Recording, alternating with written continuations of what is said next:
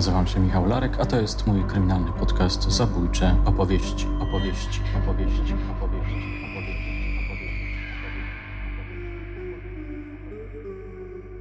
Dzień dobry, dobry wieczór. Witamy w kolejnym dziewiątym odcinku serii Rozmowy o seryjniakach. Moim gościem, jak zawsze, jest znakomity Michał Bajer, znawca amerykańskich i nie tylko seryjnych zabójców. Witam Cię, Michale. Witam Cię również i pozdrawiam naszych wiernych słuchaczy w już naszym e, dziewiątym odcinku, jeśli się nie mylę.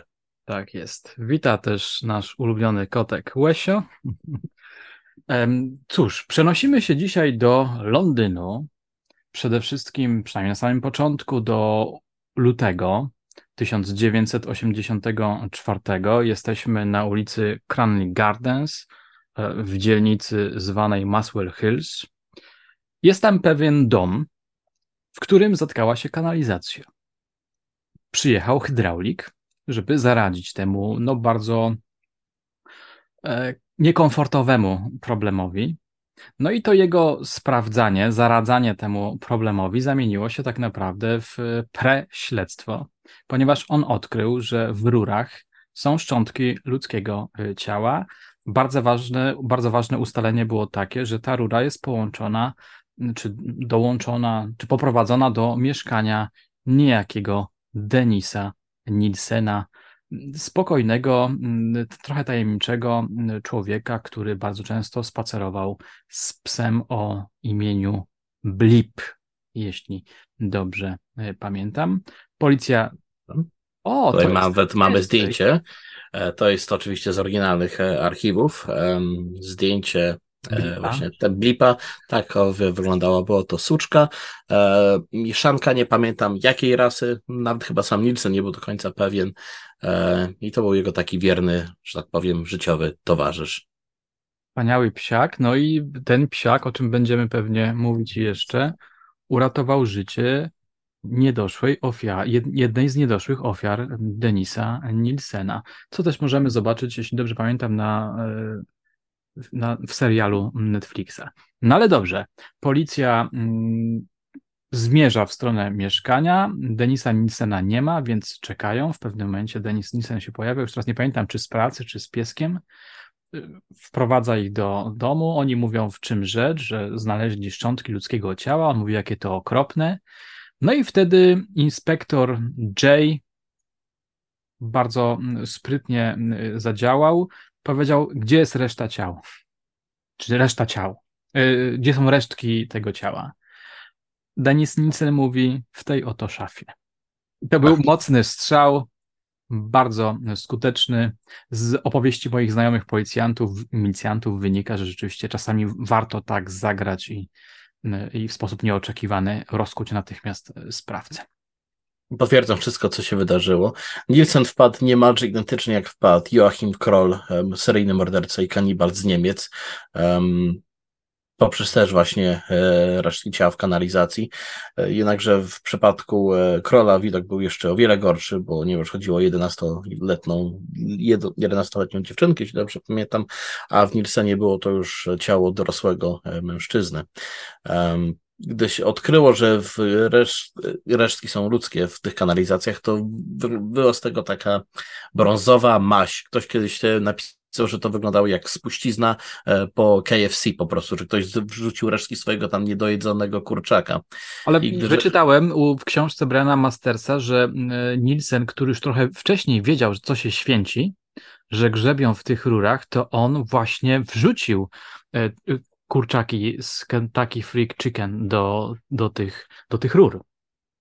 E, podobno tak twierdził, chociaż trzeba też pamiętać, że Nielsen e, często zmieniał e, wersję wydarzeń, chociaż w swojej autobiografii, czy w listach na przykład z korespondentami, czy na przykład samym Mastersem. Czyli trochę czasami starał się zamydlać nieco tą prawdę, ile tak naprawdę poczuwał się do tego, aby ukrywać swoje ślady, a ile tak naprawdę chciał wyjawnić prawdę.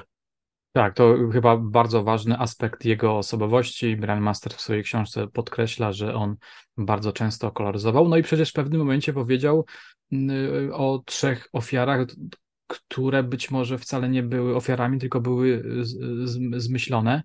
on to potem odwołał. Nie wiem ostatecznie, jaka, jaka jest prawda. Mm, ale tak. Oj, dojdziemy do, do, dojdziemy do tego, ponieważ dojdziemy. Brian, Brian Masters, um, no to to jest historia, która tak naprawdę wybiła e, tego e, pisarza, który przy tym zajmował się z, stricte książkami historycznymi i nagle pierwszą książkę, którą pisał z dziedziny gatunku true crime'owa, stała się no, bestsellerem. I dopiero po paru latach napisał jeszcze drugą książkę do niemalże identycznej, podobnej sprawie, ale jak mówię, to dojdziemy do tego w czasie. Tak jest, to może tutaj dwa zdania o, o, tej, o tej postaci, Brianie Mastersie, bo ci, którzy nas, nas i też y, mnie y, wnikliwie i częściej słuchają, tak jest, to jest ta książka, ja ją właśnie sobie czytam. Y, Brian Masters pojawia się tutaj na kanale raz po raz. Y, pojawiał się na przykład, kiedy rozmawialiśmy o y, Damerze. On znakomitą rzecz napisał. Netflix pokazuje mm, przełom w jego biografii intelektualnej, bo on wcześniej był pisarzem, eseistą, który zajmował się literaturą. Napisał między innymi książkę o Molierze, o Albercie Camus. Pisał też o arystokracji angielskiej. No i w pewnym momencie, oglądając telewizję, być może nawet jednym uchem, zaczął y, słyszeć wiadomości o przerażającej postaci, jaką był Denis Nielsen. Zainteresował się nim i tutaj urwiemy, bo to przecież jest y, ważny moment w tej historii. Michale, masz z tego, co mi pokazałeś, dość dużo ciekawych materiałów, na których będziesz się opierał, opowiadając nam y, historię Denisa Nilsena. Tak, e, Nielsen jest e, szczególnie w moich kręgach zainteresowaniach i mam tutaj nie tylko i książki, ale też filmy, zdjęcia, komiksy, magazyny, e, no i przede wszystkim, co jest najciekawsze, listy, które Nielsen korespondował z innymi ludźmi. To są jego autentyczne listy z jego podpisami, plus na przykład wycinki z gazet więziennych, gazety, które nie są dostępne nam po prostu jako szarym, zwykłym obywatelom na wolności, który wyciął po prostu fragment e, artykułu, którego napisał i wkleił na przykład do jeden z tych listów. Więc mam tutaj naprawdę wiele ciekawych informacji, którymi mogę się podzielić. I wspomniałeś przedtem o trzech ofiarach. Zabawne, że wspomniałeś akurat o tej liczbie trzy, bo mam tutaj głównie trzy książki o Nielsenie. Mam ich chyba razem siedem czy osiem, ale te trzy są najważniejsze i pokazują Nielsena z każdej z innej strony. Mam oczywiście, to jest moje pierwsze wydanie, e, Killing for Company, którą Brian Masters napisał w latach um, 80. To jest wydanie oczywiście twarde, to jest nie wydanie amerykańskie, tylko właśnie wydanie angielskie.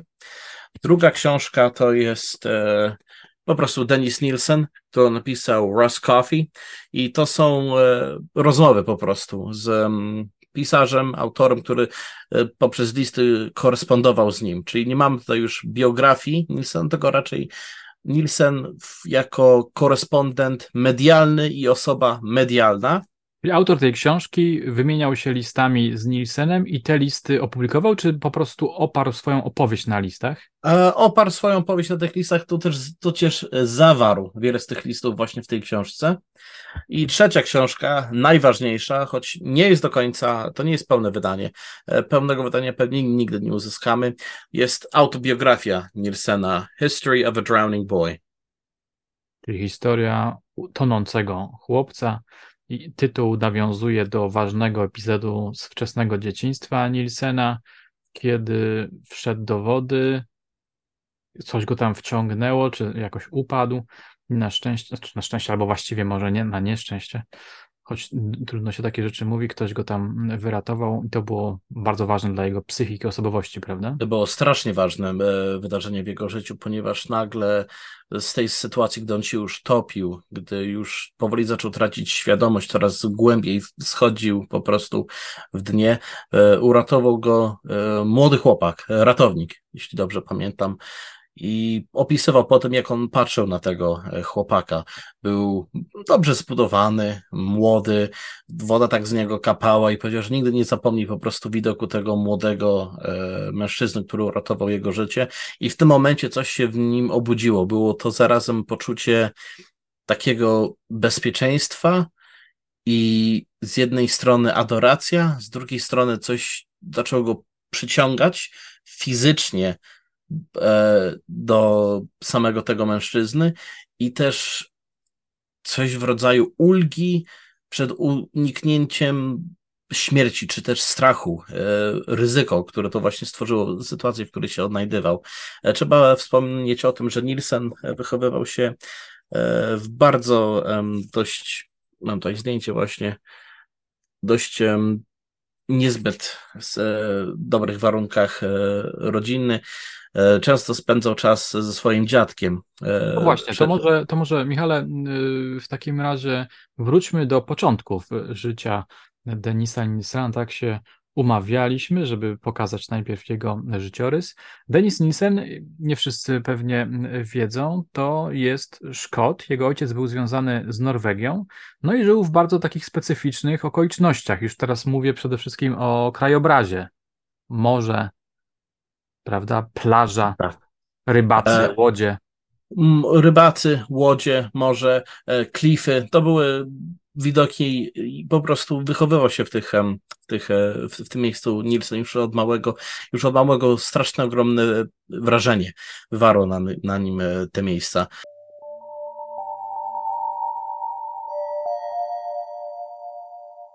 Nielsen tak naprawdę większość swojego dzieciństwa spędzał czas z dziadkiem. Twierdził, że dziadek jako jedyny w rodzinie go rozumiał.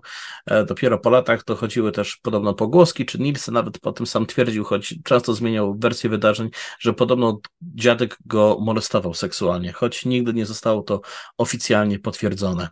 E, unikał kontaktu raczej z rówieśnikami, starał się raczej być bardziej przychylny swojej mamie i już jako dziecko um, był wyśmiewany, że jest taki miękki, zbyt taki gładki, taki um, damski raczej. I już od małego tak naprawdę Nilsson czuł się e, odizolowany od swoich rówieśników, bo już wtedy, już od małego czuł, że coś w nim jest e, innego. Pewnie trzeba wspomnieć, dlaczego ten dziadek stał się ważną figurą. Otóż małżeństwo pierwsze jego matki było fatalne. Ojciec był, zdaje się, żołnierzem, mhm. który lekceważył sobie swoje obowiązki. Oni się, zdaje się, w końcu rozstali. Rozstali się. się. Drugi mąż, ale też się nie przykładał do obowiązków rodzicielskich. Nie, był to, był to typowy taki tyran po prostu e, domowy. Przychodził i miał być tylko jego, a komu się nie podobało, to strzelał po prostu w mordę. I rodzice matki Denisa byli niezadowoleni z tego małżeństwa. No i w związku właśnie z taką e, sytuacją ten dziadek stał się tutaj bardzo ważną figurą. Stał się wręcz taką no, potrzebną oazą dla młodego Nilsona. Dziadek mu często opowiadał przeróżne historie marynarskie, zabiera go właśnie nad klify, nad morze, nad e, kamienną plażę i tak mogli nieraz godzinami po prostu wędrować i ze sobą rozmawiać. Ale pewnego razu dziadek umarł Matka nie powiedziała mu, że umarł, tylko że zasnął i odszedł gdzieś tam do lepszej krainy i Nielsen miał wrażenie, że dziadek gdzieś istnieje. Jakby ta, ta śmierć tego dziadka nie została potwierdzona i stała się takim dość chyba poważnym problemem. Ogromnym problemem, bo Nielsen nie mógł w stanie po prostu jakby pogodzić się z faktem, że zmarł jego dziadek i sam motyw śmierci był dla niego zarazem e, tajemnicą, a zarazem taką zagadką, która strasznie go pociągała, jakże je odpychała. Nie, nie, nie mógł sobie po prostu wytłumaczyć swoim młodym myśle, no jak to jest, że osoby nie ma, że gdzie on poszedł, dlaczego go nie ma, czemu tutaj fizycznie on jakby nie przebywa z nami.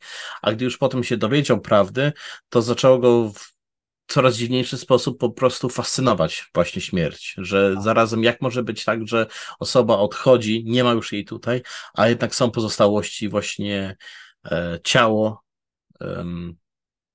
które już no, jest niby pozbawione tej duszy już ludzkiej, a wciąż go zarazem na przykład fascynowało.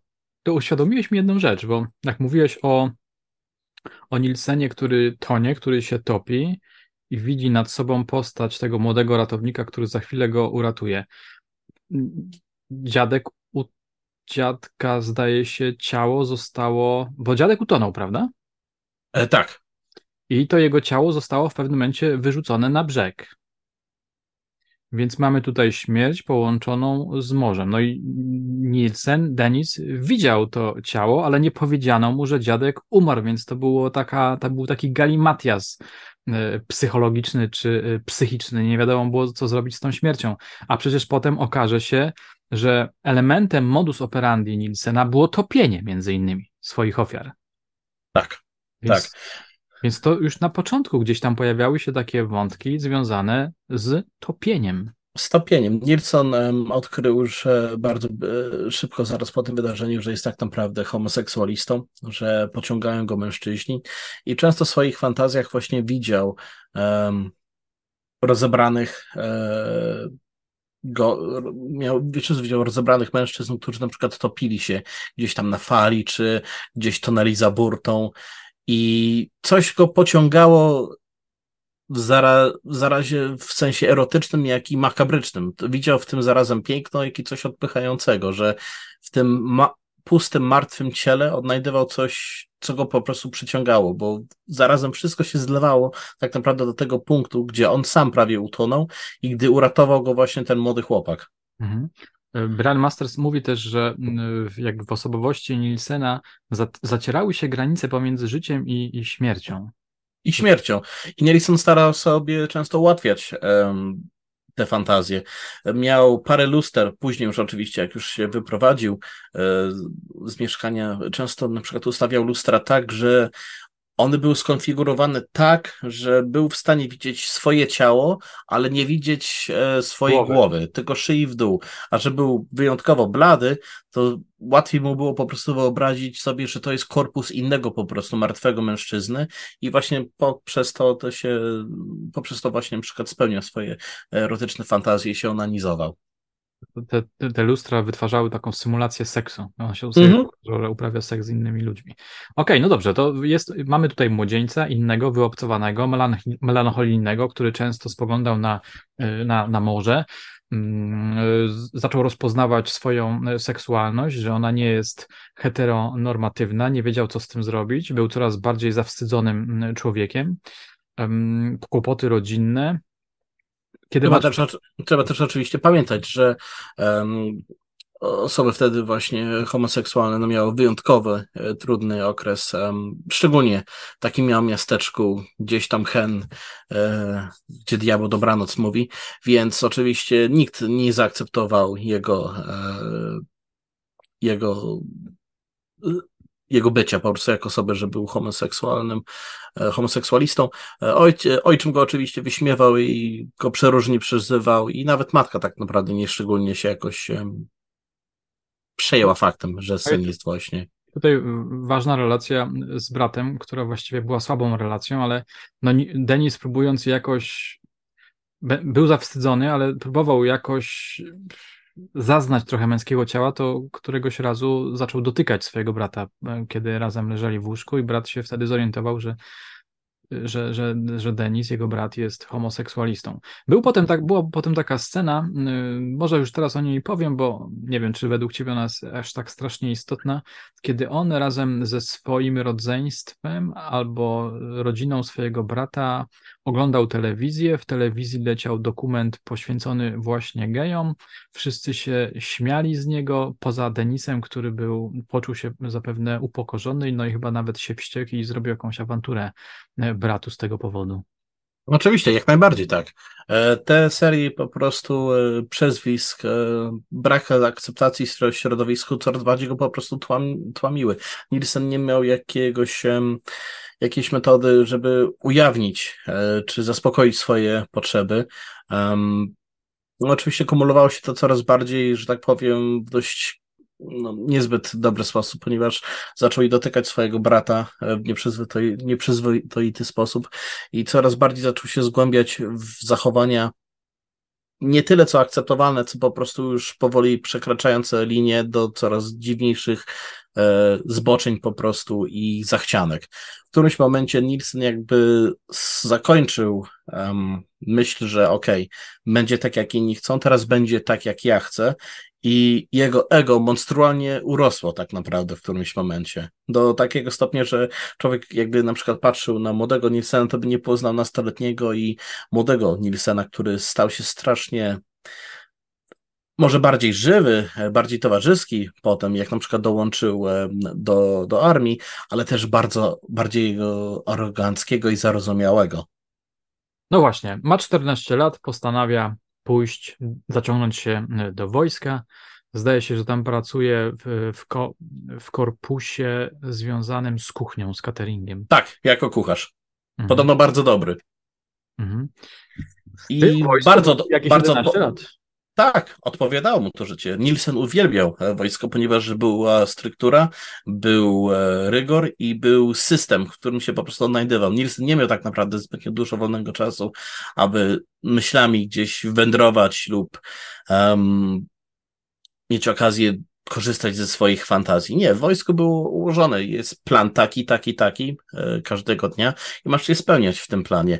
I Nielsenowi odpowiadała taka struktura, bo nie miał jakby zbędnego czasu, no jak to potem odpisywał na głupoty i inne tam e, Odpowiadała do, pewnego, odpowiadała do pewnego e, czasu, e, przynajmniej tak to pokazuje mm, Grandmasters, ale tutaj jeszcze chciałem wrócić do wątku homoseksualnego, bo on tak się bardzo wstydził, że nie chciał chodzić z kolegami, tak jak wszyscy to robili, nie chciał z kolegami chodzić pod prysznic, bo bał się, że dozna wzwodu, co zostanie zauważone, no i z tego tytułu będzie miał problemy.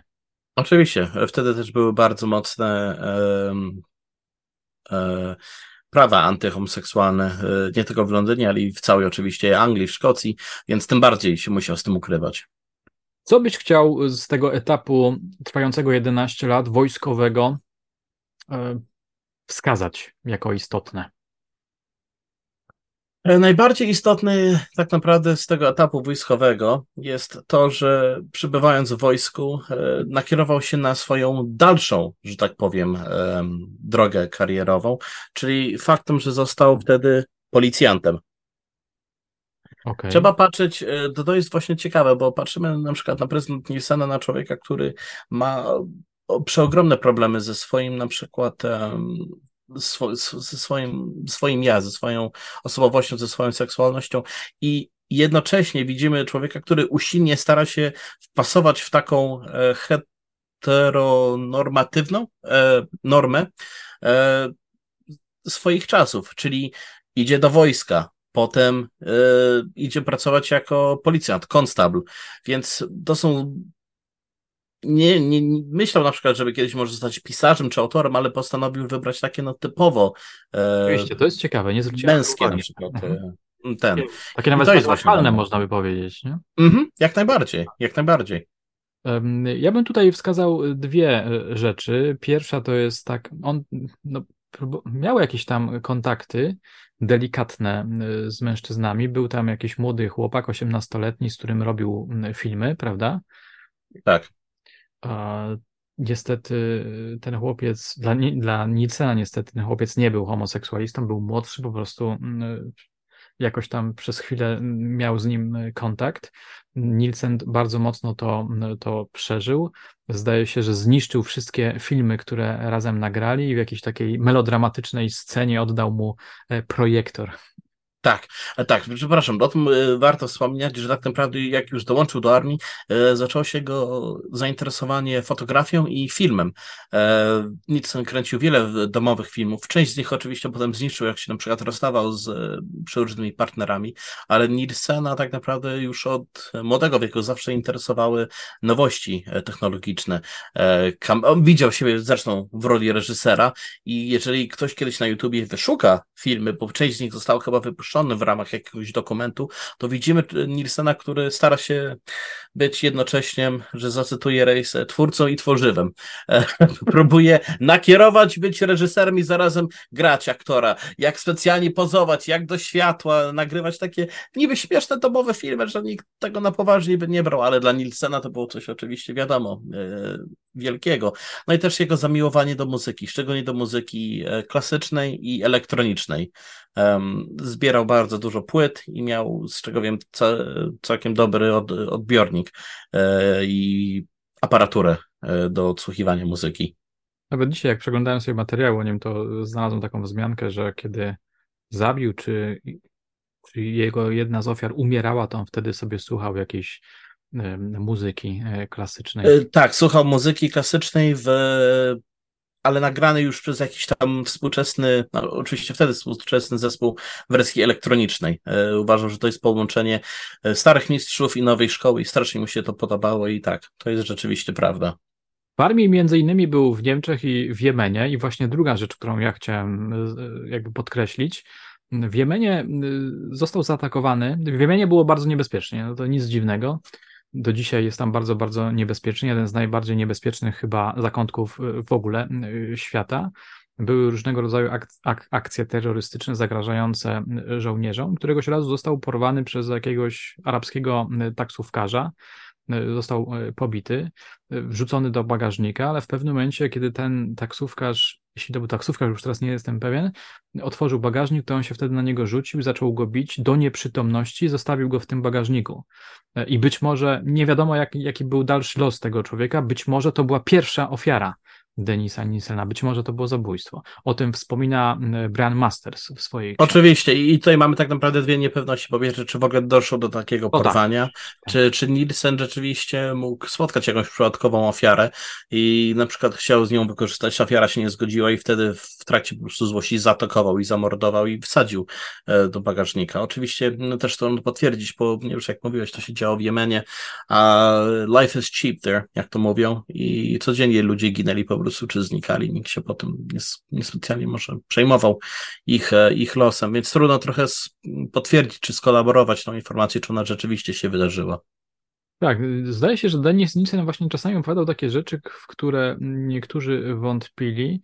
E, różne pewnie funkcje były tych e, być może zmyślonych. O, o, pięknie, pię, pięknie opowiadał, pięknie, miał do tego talent niesamowity.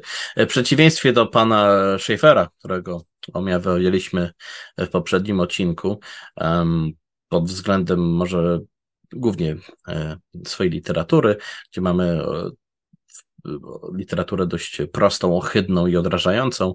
Nielsen pod każdym względem stara się zaprezentować jak z najlepszej strony, ale też unika tematów dla niego kontrowersyjnych i szkodliwych. Dlatego Przede wszystkim Nielsen jest typem intelektualisty i widać to bardzo w tej książce, że szkoda, że trochę życie się potoczyło w taki sposób, a nie inny, ponieważ ten człowiek miał autentycznie dar e, pisania. I nie mówię to tylko na podstawie e, tej książki, ale też na przykład na podstawie tutaj listu. E, tutaj jest list, który napisał 11 maja 2017 roku z więzienia Właśnie, ty mi trzy listy podesłałeś w mailu. Ja bym chciał je przetłumaczyć i zrobić odcinek, który by się skupiał na tych listach. Bardzo chętnie. Tu się już podpis jego Cia. Na, ten. I lubił, pisał to oczywiście na maszynie e, w więzieniu i lubił e, pisać e, o przeróżnych tematach, o polityce, o historii, o obecnej socjologii, jako już E, jako policjant też e, strasznie starał się angażować e, lokalnie.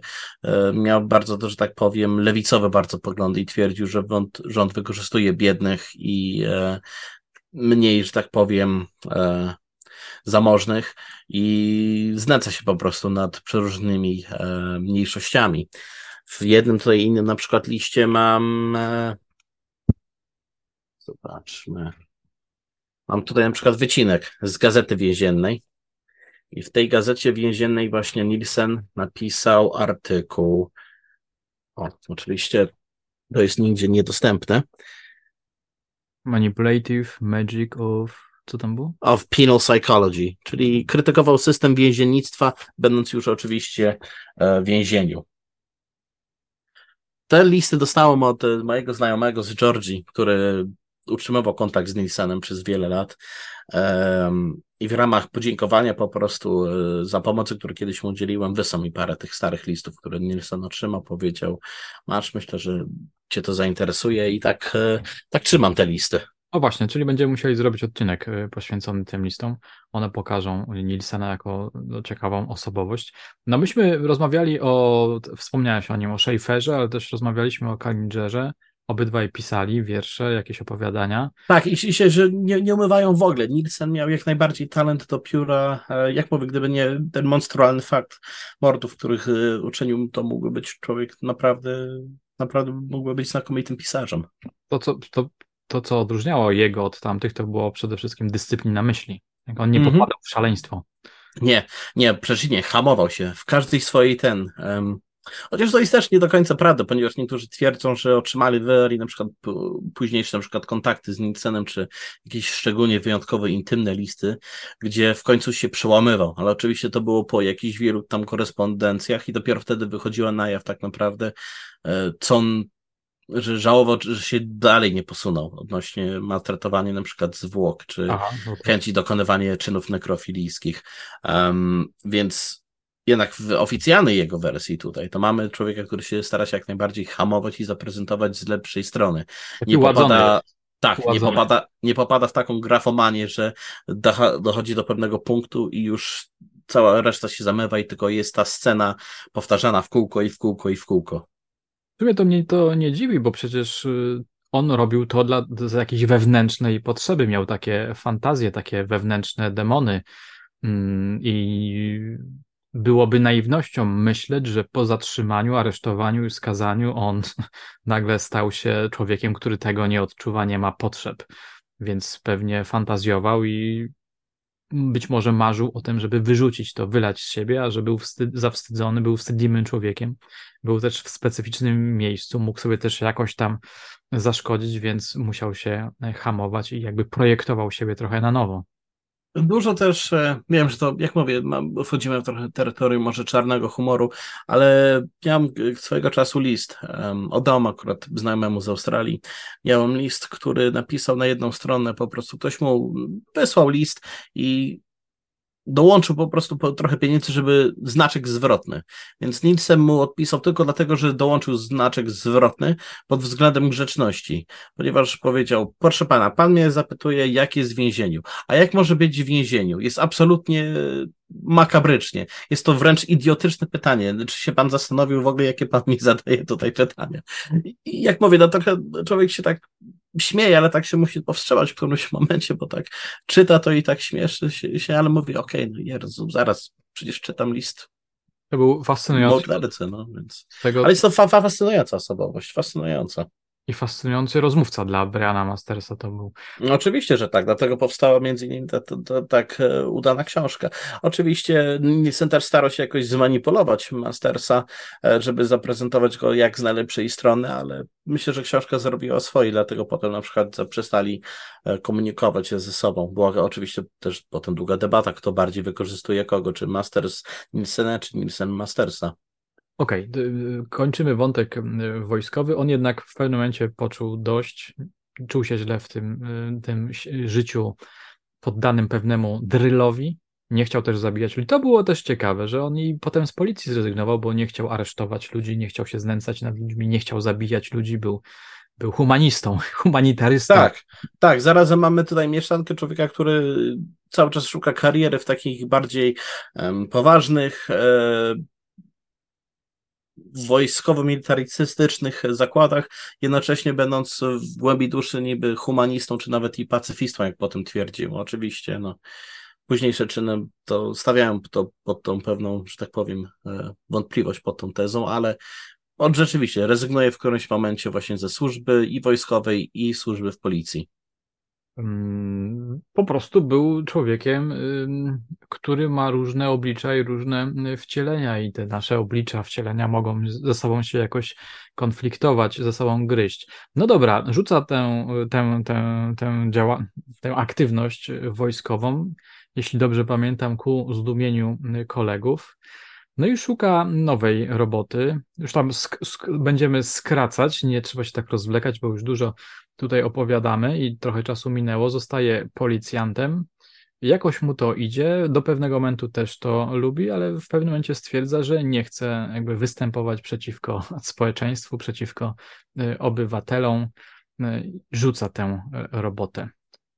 Czy tutaj coś chciałbyś mm, dodać? Mm, w tym momencie nie. W tym momencie możemy dalej iść tak naprawdę do drugiego, znaczy następnego, kolejnego etapu w jego życiu. Tak, jest nawet taki moment, kiedy on nie ma forsy, jest y, w poważnych tarapatach. W końcu dostaje robotę w urzędzie pracy, no i tam pracuje do końca jakby swojego pobytu na wolności. Tak. Prowadził Twierdził- unormowane Twierdził, że, le, że twierdził, że lepiej się znajduje w tej pracy, że ma, ma w, jest w stanie pomóc bliżej, że tak powiem, osobie starszej, czy osobie jakoś bardziej poszkodowanej, a nie i w tym wzbudzać większy też może i respekt i uszanowanie, niż na przykład gdyby nosił mundur, który nosi jednak ze sobą też konflikt e, ideologiczny, szczególnie na przykład z młodszym pokoleniem. A jak pracował właśnie w takiej pracy, to był uznawany jako człowiek bardziej otwarty, miły, bardziej przychylny też. Mieszka w Londynie, ma stałą pracę, ale jest człowiekiem e, melancholijnym, smutnym, samotnym. Nie radzi sobie z tą e, samotnością, to go strasznie gryzie. Mm, Ma psa. W pewnym momencie wiąże się z pewnym mężczyzną. Zdaje się, że są ze sobą jakieś e, dwa lata. Tak. Ten związek nie, nie, nie wypala. Rozstają się, to też jest jakby przyczyną jego pogłębiającego się smutku. W fi- filmach, które nagrywał właśnie Nielsen, e, będąc właśnie z tym mężczyzną, widać, że już tutaj e, Nielsen ma takie zapędy e, dyktatorskie, czyli jak mówię, jednocześnie będąc twórcą i tworzywą, e, chce kontrolować wszystkie po prostu jakby aspekty. Na początku może się to wydawać trochę nawet zabawne czy przekomiczne, jednak w którymś momencie staje się to uciążliwe, szczególnie dla jego partnera, który spędząc jednak blisko, ponad dwa lata z nim odchodzi w pewnym momencie. Mówi, ja po prostu już z tobą nie daję rady. Próbuje znaleźć y, ym, partnerów. Nie udają mu się dłuższe związki. Te związki trwają bardzo, y, bardzo krótko. On jest coraz bardziej tym zgnębiony, bo stwierdza, że seks y, to nie wszystko, że tak naprawdę trzeba się z kimś związać na, na poważnie, no ale to nie, wypo, nie wychodzi. Zaczyna chodzić po różnych barach, knajpach, poznaje właśnie kolejnych e, mężczyzn. No i cóż, w pewnym momencie następuje przełamanie, następuje pierwsze zabójstwo.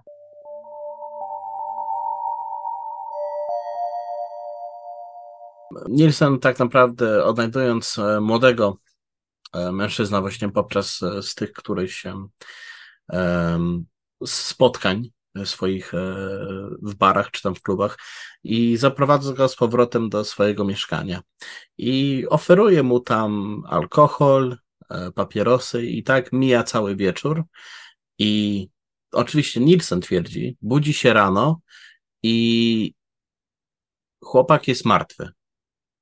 Twierdzi, że nie wie, co się tak naprawdę wydarzyło, że padł trupem. Powoli sobie Nielsen jednak przypomina, że podczas wieczoru, jak coraz bardziej upijał e, swojego gościa, coś ja- zawodnęła nim jakaś chęć po prostu i zaczął go przyduszać. e, Nie pamiętam już teraz, czy rękami, czy sznurkiem jakimś, czy, Chyba krawatem. czy chyba krawatem. I po prostu dusił tak aż do nieprzytomności, aż w końcu e, zabił. No to chłopaka. wiatrze wody. Tak. Po tym, jak już y, kończył go dusić, żeby mieć pewność, że nie żyje, włożył właśnie jego głowę do tego wiadra wody i tak podobno zakończył żywot. Twierdzi oczywiście potem, że obudził się następnego dnia, jeżeli nic na ten temat w ogóle nie pamiętał. Tak, Stephen Holmes, który miał 14 lat, y, po śmierci Denis Nielsen stał nad nim i masturbował się, co było jego zwyczajową później e, praktyką. No, z tym to też nie wiadomo, ponieważ sam Nielsen często zmieniał e, A, swoje, swoje mm, skłonności e, nekrofilijskie. Ja, wi wiadomo, że był to e, nekrofil, jednak często zmieniał swoje zeznania, co z tymi ciałami tak naprawdę robił. Najpierw twierdził, że tylko jak je zabijał, jak zabijał tych młodych ch- chłopców, to nic z tymi ciałami nie zrobił, potem, że tylko je trochę dotykał, potem, że niby tylko przebierał i tam niby prowadził konwersacje, czy tam rozmowy y, z, ze zwłokami. Um, tylko w niektórych tak naprawdę wywiadach wspominał, że może rzeczywiście ciało dotykał, a w jeszcze w rzadszych jakichś tam listach czy skrawkach informacji, które udało się gdzieś tam skądś przedostać, wiemy, że chodziło mu tak naprawdę o coś o wiele więcej. Tutaj mam na przykład zdjęcie e, typowych przyrządów e, Nielsena. Tutaj mamy krawat, którym No. najczęściej dusił swoje ofiary, nóż, nożyk i wielki garnek. Tam głowy gotował, tak? Tak. Po pewnym czasie, gdy już nie dawał rady zakopywać e, ciała w swoim ogródku, stwierdził, że musi po prostu rozczłonkowywać ciała i często głowę na przykład wkładał do gotującej się wody w garnku, takim ogromnym właśnie w tym garnku, żeby łatwiej było po prostu zedrzeć ze skóry i spuścić w, w toalecie. Właśnie, bo to wspomniałeś o ogrodzie, to można, może powinniśmy powiedzieć, że on miał dwa adresy, dwie miejscówki. Pierwszy, Tak. I pod pierwszym adresem i pod drugim adresem znaleziono ciała. Tak. Pierwszy adres y, charakteryzował się tym, że on miał dostęp do ogrodu. Było to na Melrose Avenue, prawda? Tak. Zakopywał, y, mm, zakopywał y, zwłoki. To jest jego drugi adres tutaj. Tak. Cranley Gardens. Tam nie miał dostępu do, do ogrodu. Tak. A tutaj jest w Melrose Garden. Tym, na tym drugim adresie nie miał dostępu do ogrodu, więc musiał inaczej pozbywać się zwłok, więc No. ćwiartował je, wyrzucał. Między innymi wrzucił ostatnie szczą- szcz- szczątki ostatniej postaci do, do kanalizacji. Tak. Mm, Mod- modus operandi Nielsena niemalże nie zmieniał się od, em, od samego początku. E, Szedł do przeróżnych e, barów, em, klubów, em, zwłaszcza e, stricte tak naprawdę e, gay clubs i sprowadzał młodych mężczyzn, ale nie byli to mężczyźni, których ktoś by szukał, jakby zaginęli. Nie, Nielsen wiedział na kogo polować. Polował na młodych, na narkomanów, na młodych chłopców, co uciekli z domu, bo na przykład przyznali się, że są homoseksualistami i rodziny ich wyrzucili. I Nielsen wiedział, że nikt nie będzie szukał takich po prostu sierot i tak zgarniał ich do siebie. E, W domu potem poił alkoholem i w odróżnieniu do, do Damera e, nie, nie kruszył e, tabletek nasennych i wkładał im do, do, do drinków, tylko po prostu pijał alkoholem, czekał, aż byli już nieco bardziej e, oburzeni i wtedy dopiero zaczął ich dusić. Jego sa, sam akt duszenia po prostu go strasznie podniecał, czy też przyciągał ich potem e, siłą do wanny i w wannie ich po prostu topił, więc Właśnie, y, wspomniałeś o Damerze i to bardzo dobrze, bo ja widzę dużo podobieństw pomiędzy Nielsenem a e, Damerem. Pewnie, oj, Ni- Nilsson by się bardzo obraził, gdyby to usłyszał. e, ale Bo, bo no tutaj myślę, że w tym momencie możemy powiedzieć. Brian Masters, jego druga najbardziej znana książka, jest to Shrine of Jeffrey Dahmer, ponieważ gdy Dahmer został schwytany, stwierdzili, że jest to e, sytuacja niemalże podobna do Nielsena i czy Brian Masters nie mógłby napisać drugiej książki o podobnym mordercu. Książka stała się jeszcze większym hitem i choć Nielsen był pierwszy, to Jeffrey Dahmer nie jest nazywany Bryty, e, amerykańskim Denisem Nielsenem. To Denis Nielsen, choć był wcześniej, został teraz nazwany brytyjskim Jeffrey Dahmerem. I z czego wiem, Nielsena strasznie to irytowało. Mówię serio, może się to nam wydawać trochę śmieszne i dość makabryczne, ale Nielsen autentycznie nienawidził Damera. Twierdził, że Damer nie był kanibalem, że robił to tylko, że tam może skosztował trochę ludzkiego mięsa i od razu wypluł, bo Damer to był mamin synek i że to w ogóle jakieś, to jakaś pomyłka, że ten człowiek został wielkim, renomowanym e, mordercą e, homoseksualnym. Po prostu Nielsenowi nie podobało się, że ktoś skradł jakby jego em, sławę, niesławę, więc bardzo krytycznie potem odnosił się do właśnie historii Jeffrey'ego Damera. I rzeczywiście są, jest wiele tutaj podobieństw. Różnica jest taka, że w Dahmer, Dahmer w dużym stopniu pozostaje trochę taką enigmą, zagadką, ponieważ nigdy nie było takiej do końca rozmowy, która by otworzyłaby tego człowieka i spojrzała w środku, co, co tak naprawdę tkwi w tym umyśle, ponieważ Dahmer e, często się po prostu zamykał w sobie, a Nielsen tworzył tyle historii, że trudno się połapać, która jest e, prawdziwa, a która jest po prostu fałszywa. te, te konflikty, pojedynki pomiędzy seryjnymi zabójcami trochę przypominają mi pojedynki poetów, którzy też się też są zazdrośni o swoją sławę, o swoją oryginalność, o, o swoje e, pierwszeństwo. Ale ja na przykład mam tutaj na myśli fakt, że mm, Nielsen zabił tego chłopaka, jak mówił, z, ze strachu, z obawy, że on go porzuci. Tak. I tutaj jest bardzo ważna motywacja, jeden z elementów jego motywacji, że on jakby miał zakodowane w sobie odrzucenie yy, przez ojca na przykład. On był. Tak, ba, bał się w którymś momencie, że każdy jego partner życiowy po prostu odejdzie od niego, czy go pozostawi. I to był sposób, żeby ich jakby zatrzymać ich na zawsze ze Tak sobą. Z- Nie odejdziesz ode mnie, bo ja cię zabiję i zostaniesz ze mną na zawsze. I przecież pierwsze zabójstwo popełnione przez Damera na tym autostopowiczu, biegaczu też, też takie było. On po prostu w pewnym momencie chciał pojechać tam do do swoich znajomych na jakiś koncert chyba, a Damer prosił go, żeby nie odjeżdżał, żeby nie odchodził. A ten chciał odejść, był w tym, z tym, był w tym tego pewny, więc Damer go zabił i mógł z nim przez jakąś dłuższą chwilę e, przebywać. Więc to jest też bardzo e, ważne e, podobieństwo. Na przykład teraz przychodzi mi kolejne podobieństwo. Czasami, bo był taki jeden albo dwa przypadki, że ofiary, nie, że pewni chłopcy, którzy mieli zostać zamordowani przez Nielsena, uciekli. Tak. I nic się nie stało.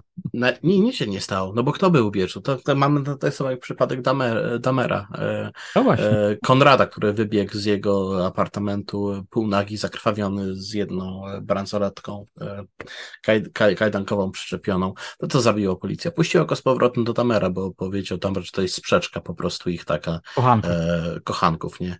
No nie, nie trzeba dużo sobie e, tutaj rozmyślać, co pomyślała policja wtedy, e, strasznie antyhomoseksualna i strasznie taka anty, anty-LGBT, szczególnie wtedy, pomyśleli sobie pewnie wiadomo co i puścili ich wolno, bo nie chcieli się mieszać. Tak samo jak wtedy policjanci by zrobili. Jednak bohaterem okazuje się w tym momencie pies Blip. Blip patrzył często na te przedziwne wydarzenia, które się działy po prostu w mieszkaniu. I raz Blip rzeczywiście uratował życie młodego chłopca, ponieważ Blip podszedł do ciała. Dam, e, Nielsen myślał, że już e, udusił, że już zabił e, młodzieńca i Blip zaczął po prostu lizać e, twarz. W końcu przez to lizanie ocknął się po prostu i tak Nielsen się albo przestraszył, albo był po prostu szokowany, że nie dokończył dzieła i tak go puścił wolno. Tak, Wiedział, że powiedział wiedział- chłopakowi, że udusił się jakimś zapięciem od śpiworu, coś takiego. Oświewior, że co, coś takiego, absolutnym nonsensem, a chłopak tym, tym szybciej po prostu uciekł. E, To, był, to była ofiara o nazwisku, to był Karl Stotor, 21-letni e, chłopak. Był taki nastolatek, Martin Duffy. I po tym zabójstwie ta częstotliwość zabijania się zwiększa. I to znowu mi przypomina Damera, który w pewnym momencie całkowicie stracił kontrolę nad swoimi wewnętrznymi demonami i coraz częściej e, zabijał. To się stało jakąś manią. Tak, nie jestem w którymś momencie nie mógł przestać. Jeżeli patrzymy na ilość ofiar, w którymś momencie patrzymy na przykład na pierwszą jego ofiarę i drugą ofiarę, to rzeczywiście dużo czasu minęło. Nielsen się po prostu przestraszył, bo myślał, o Jezu, czy będą szukać tej osoby, co się stanie, e, czy odpowiednie ciało ukryłem.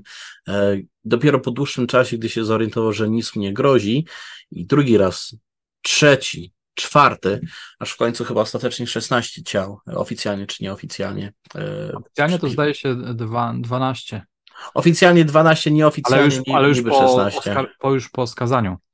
Bo on już został po- skazany za, mm, za pięć zabójstw i chyba dwa usiłowania. Tak. E, Zaraz wrócimy. oczywiście tylko potem dopiero e, ta częstotliwość się coraz bardziej zwiększała. E, Nielsen po prostu czuł się bezkarny, pomyślał, okej, nikt nie zatrzymuje, nikt tych ludzi nie szuka, mogę robić, co mi się po prostu podoba i potem, gdy byłem na przykład może e,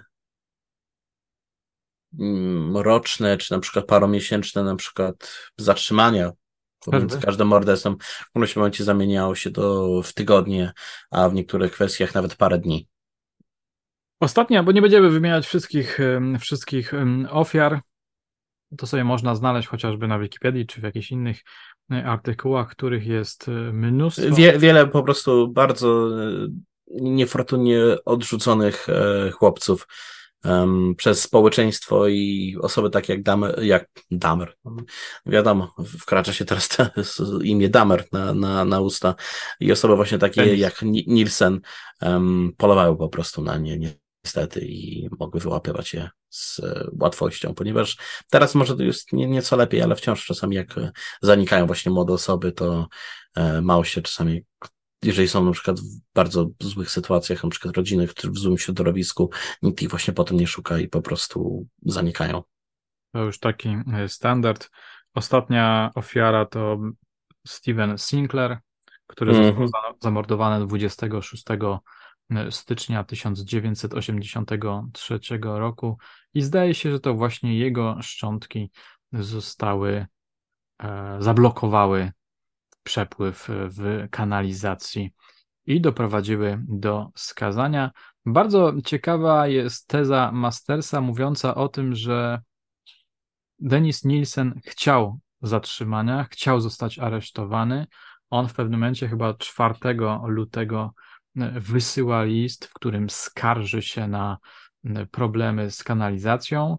Owszem, chyba to zrobił po już y, zgłoszeniu, więc trochę może próbował budować sobie alibi, no ale Masters mówi, że według niego on chciał być zatrzymany. Znaczy, że istnieje prawdopodobieństwo, że chciał być zatrzymany. Całkiem możliwa, jest to dość popularna teza um, naukowa i wiele psychiatrów właśnie twierdzi, e, psychologów też twierdzi, że wiele na przykład seryjnych morderców chce w którymś momencie być e, złapani, że dążą do tego. I rzeczywiście patrzeć na zachowania takie ryzykowne, czyli na przykład wysyłanie listów, czy przyznanie się do jakichś e, morderstw, nam by się wydawałoby wręcz no, no, przeciwnie, jak już e, dokonuje tą zbrodnię, to chyba nie chce, żeby ktoś się od niej dowiedział. A z jednej strony mamy ludzi, którzy mają tak monstrualne ego, że nie mogą się powstrzymać, a z drugiej strony, czy rzeczywiście istnieje taka szczera chęć do złapania? Trudno mi powiedzieć, ponieważ jak mówię, Nilsson często e, wytwarzał przedziwne e, historie i często kłamał. I może poprzez fakt, że wiedział, że może zostanie kiedyś złapany, chciał zbudować sobie takie mm, alibi, że no wiecie, jestem potworem, ale, ale chciałem z tym przestać. Chciałem w którymś momencie zakończyć te morderstwa, więc też tak do, do końca trochę trudno mi um, rozgrzeczyć pod tym względem Nilsena, ponieważ myślę, że człowiek już po pierwszej zbrodni takiej by powiedział, Chryste Panie, co zrobiłem, to, to to nie tędy droga. Nawet jeżeli by się nie przyznał nigdy potem, to myślę, że do, ciążyłoby to na człowieku. Ale dotykasz tu bardzo ciekawego problemu psychologicznego. Ostatnio rozmawiałem z kolegą, e, pracujemy nad takim materiałem o, e, o przestępcach, których on badał jako psycholog więzienny, jako pracownik ośrodka diagnostycznego i powołał się na książkę pewnego psychologa, już teraz nie pamiętam tytułu, ale to nieistotne, o przestępcach, którzy popełniali błędy i wpadali E, I teza jest taka, że oni popełniali te błędy nieświadomie,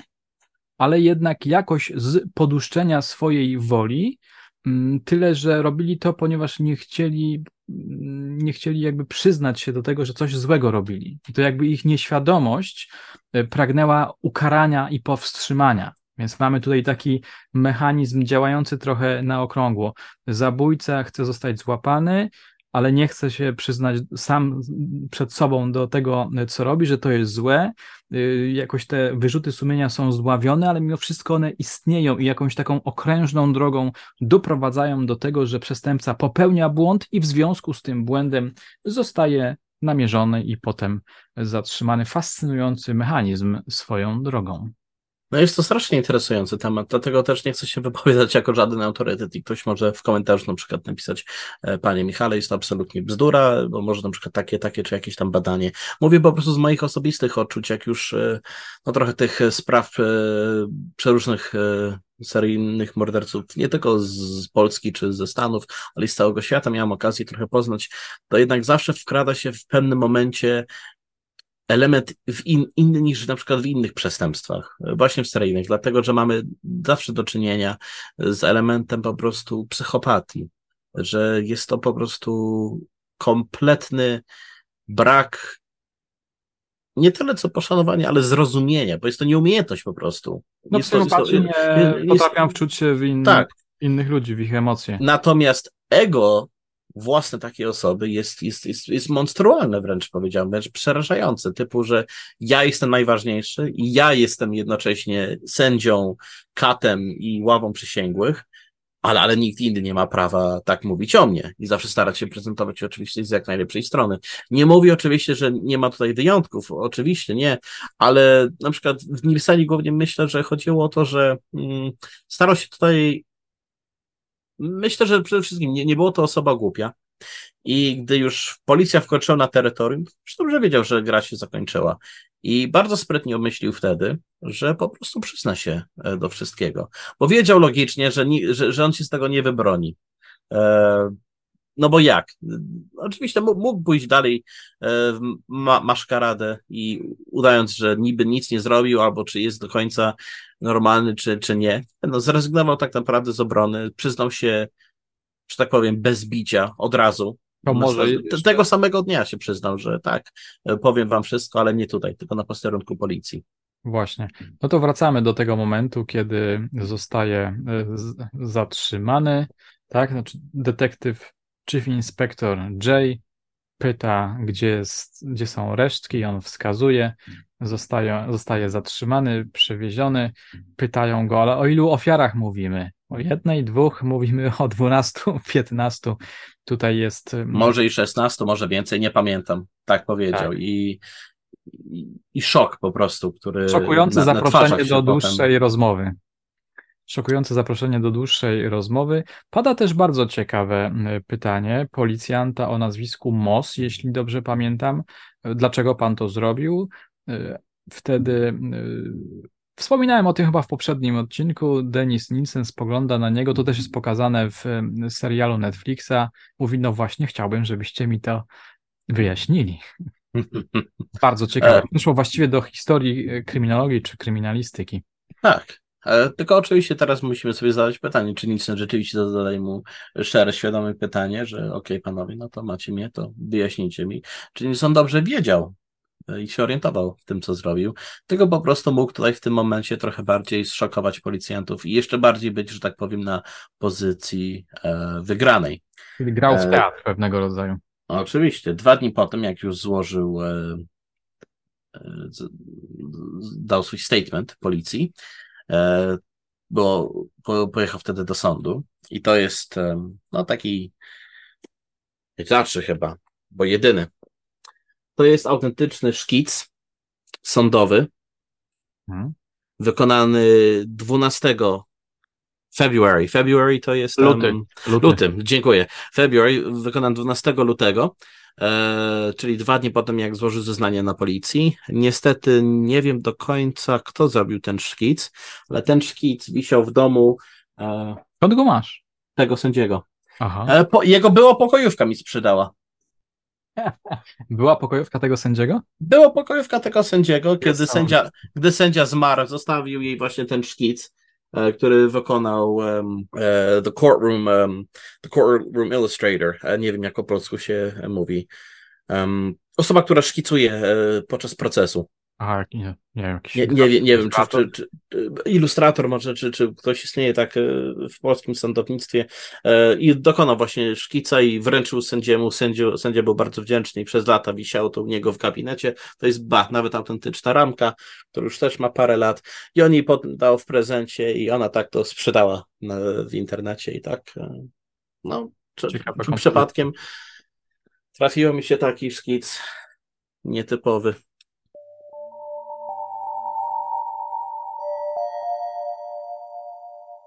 Jest e, proces. Ława przysięgłych jest pewna, że Denis Nielsen jest winny. Winny jest pięciu zabójstw i dwóch usiłowań. Zostaje skazany na przynajmniej 25 lat więzienia. Oczywiście. I zaraz po tym ruszyła niesamowita machina e, medialna. Powstały gazety, powstały Komiksy. Komi komiksy i nawet powstał całkiem niezły moim zdaniem film. Oczywiście zmieniona nazwiska. The Cold Light of Day. Aha. Wydane niedawno na Blu-rayu. Um, oczywiście nie da się uniknąć znowu porównania z Damerem, ponieważ Cold Light of Day jest bardzo podobny do filmu z lat 90., który nazywa się uh, The Secret Life of Jeffrey Dahmer, czyli Sekretne życie Jeffrey'ego Dahmera. I tak jak Damer, oba te filmy powstały w późnych, e, znaczy wczesne lata 80., czy tam w późne 80. w tym przypadku. Obaje były to niskobudżetowe produkcje, filmy strasznie zniechane, które zniszczyły tak naprawdę karierę głównych aktorów, który, którzy grali w tych filmach. I oba te tematy doczekały się niemalże w tym samym momencie adaptacji e, przez BBC i Netflix. Des na BBC, tak Netflix miał e, historię Damera, czyli ku, ku złości panu Nielsenowi ich e, te dwa tematy są niemalże połączone Zawsze mi się wydaje. Tak. Um, może jeszcze wspomnijmy o tym, co psychiatrzy ustalili. Było dwóch psychiatrów.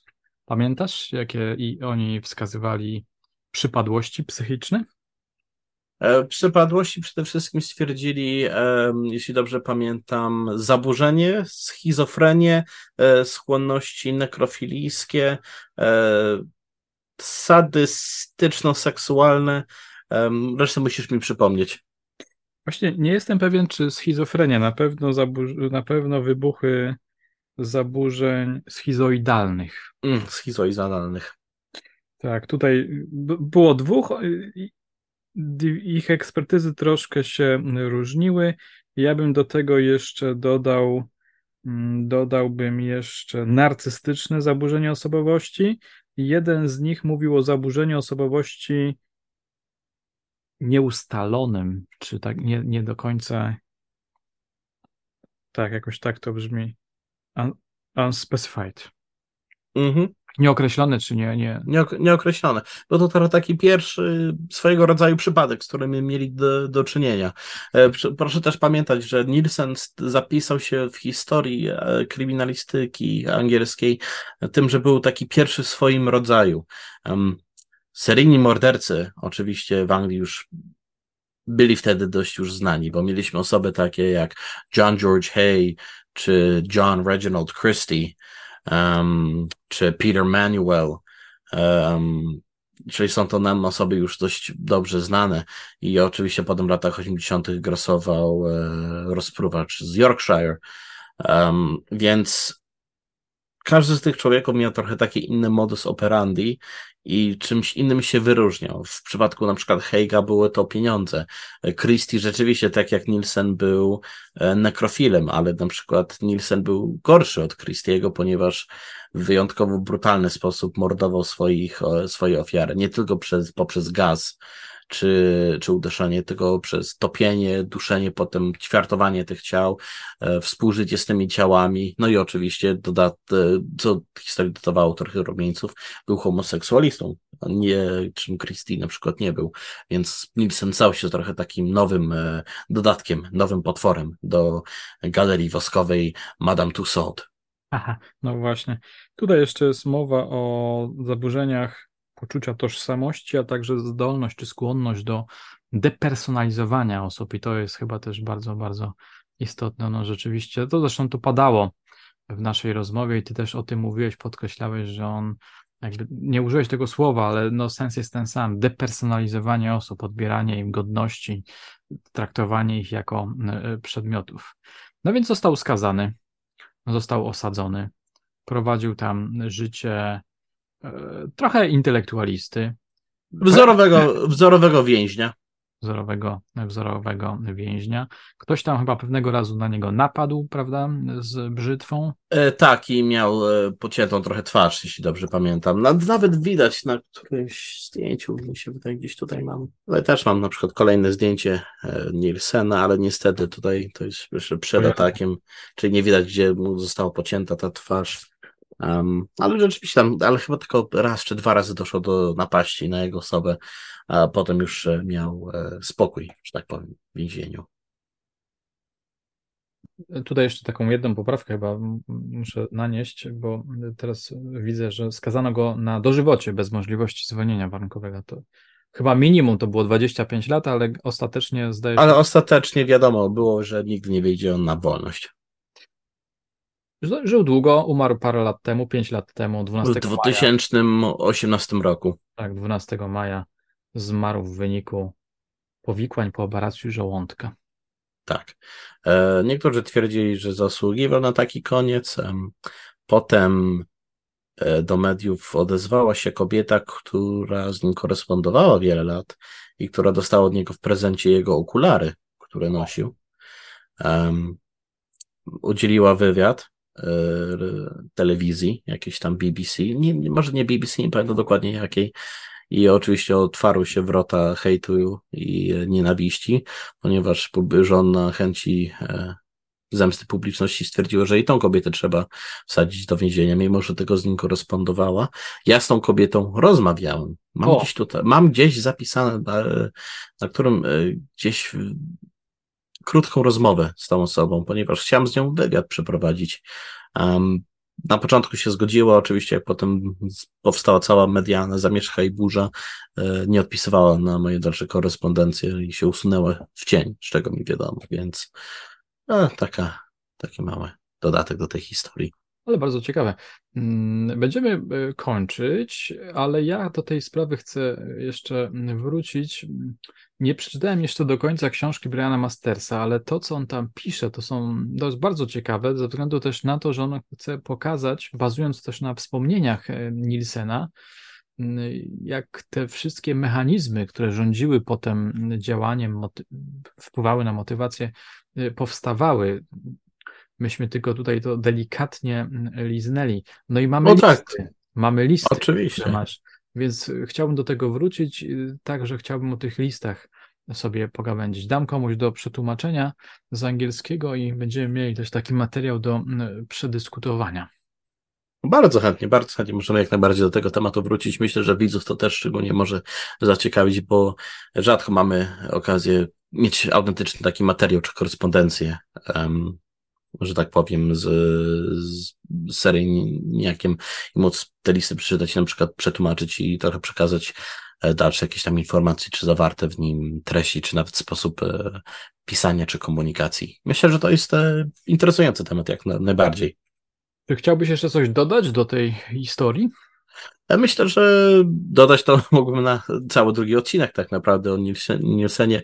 E, historia Nielsena jest dla mnie szczególnie po prostu interesująca pod wieloma takimi względami. Podaj jakiś um, jeden wzgląd ciekawy, istotny. Myślę, że hmm, jak to e, określić? Są elementy tej historii, które widzę, że w którymś momencie mogło się to potoczyć zupełnie inaczej. Aha. I w którymś momencie mogło coś w miarę dobrego z niej wyjść. I gdyby losy były trochę może nieco bardziej życzliwe, to trochę inaczej mogłoby się potoczyć życie nie tylko jego, ale i też innych e, osób, bo myślę, że gdyby nie, nie rozpoczęła się ta, ta fala tych po prostu, tych straszliwych morderstw, tych karygodnych morderstw, to myśmy mieli do czynienia z człowiekiem, który starał się odmienić i zrobić coś nieco lepsze dla, dla, dla, tam, dla niektórej, że tak powiem, części e, społeczeństwa i też e, pod względem talentu jako, jako pisarza czy, czy eseisty. I to jest najbardziej, myślę, szkoda, bo jak patrzymy nieraz przez pryzmat przeróżnych naszych morderców, których opisywaliśmy w tych odcinkach, to zawsze widzę tak naprawdę jedną tylko drogę, że to się tego musiało tak zakończyć i jest to tragiczne, że tyle osób no musiało tak. zginąć, zanim doszliśmy do punktu zwrotowego. I nawet na, na przykład jak patrzę na takiego Schaeffera, to yy, widzę taką yy, że się, przepraszam, że się tak trochę wyrażę, taką, taką gnitę po prostu. Mamy taką jednokierunkową. Tak, jednokierunkową, odpychającą osobowość.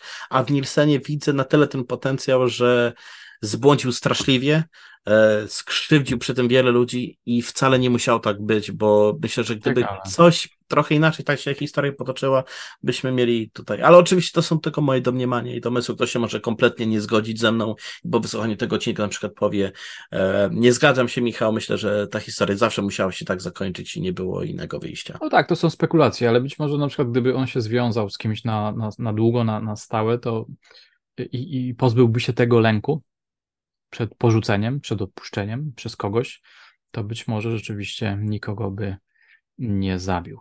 Ale No, myślę, że tutaj też się odzywa, myślę, w każdym z nas e, coś, coś w rodzaju. e, Trzeba się trochę strzec przed tym, że jestem w stanie pomóc temu człowiekowi. I, I can help him, I can save him, mogę go uratować. I, i przed tym też trzeba czasami nie sam, sam siebie się jakby powstrzymać i zreflektować, czy okej, czy na pewno tu chodzi o tą osobę, czy o inne osoby, czy o jakieś moje zewnętrzne inne potrzeby. W takim razie opowieść o Denisie Nilsenie w naszym wykonaniu dobiega końca. Mm, Czas w takim razie na rytualne zapowiedzenie bohatera czy antybohatera odcinka numer 10, czyli powiedzmy takiego rocznicowego, okrągłego. No to mamy tutaj jednostkę specjalną. Myślę, że można go nazwać bohaterem, bo jest to, no jest to instytucja. To jest autentyczna instytucja w Ameryce i opowiem dlaczego w następnym odcinku. E, idealny odcinek, że tak powiem, na Halloween. Amerykański Edmund Kolanowski, można powiedzieć. E, czyli kto? Ed Gein oczywiście. Tak jest. Ktoś, kto natchnął Alfreda Hitchcocka. Toby Hoopera, no i oczywiście Milczenie Owiec, ale do tego, o tym dojdziemy i opowiemy już chyba w następnym odcinku.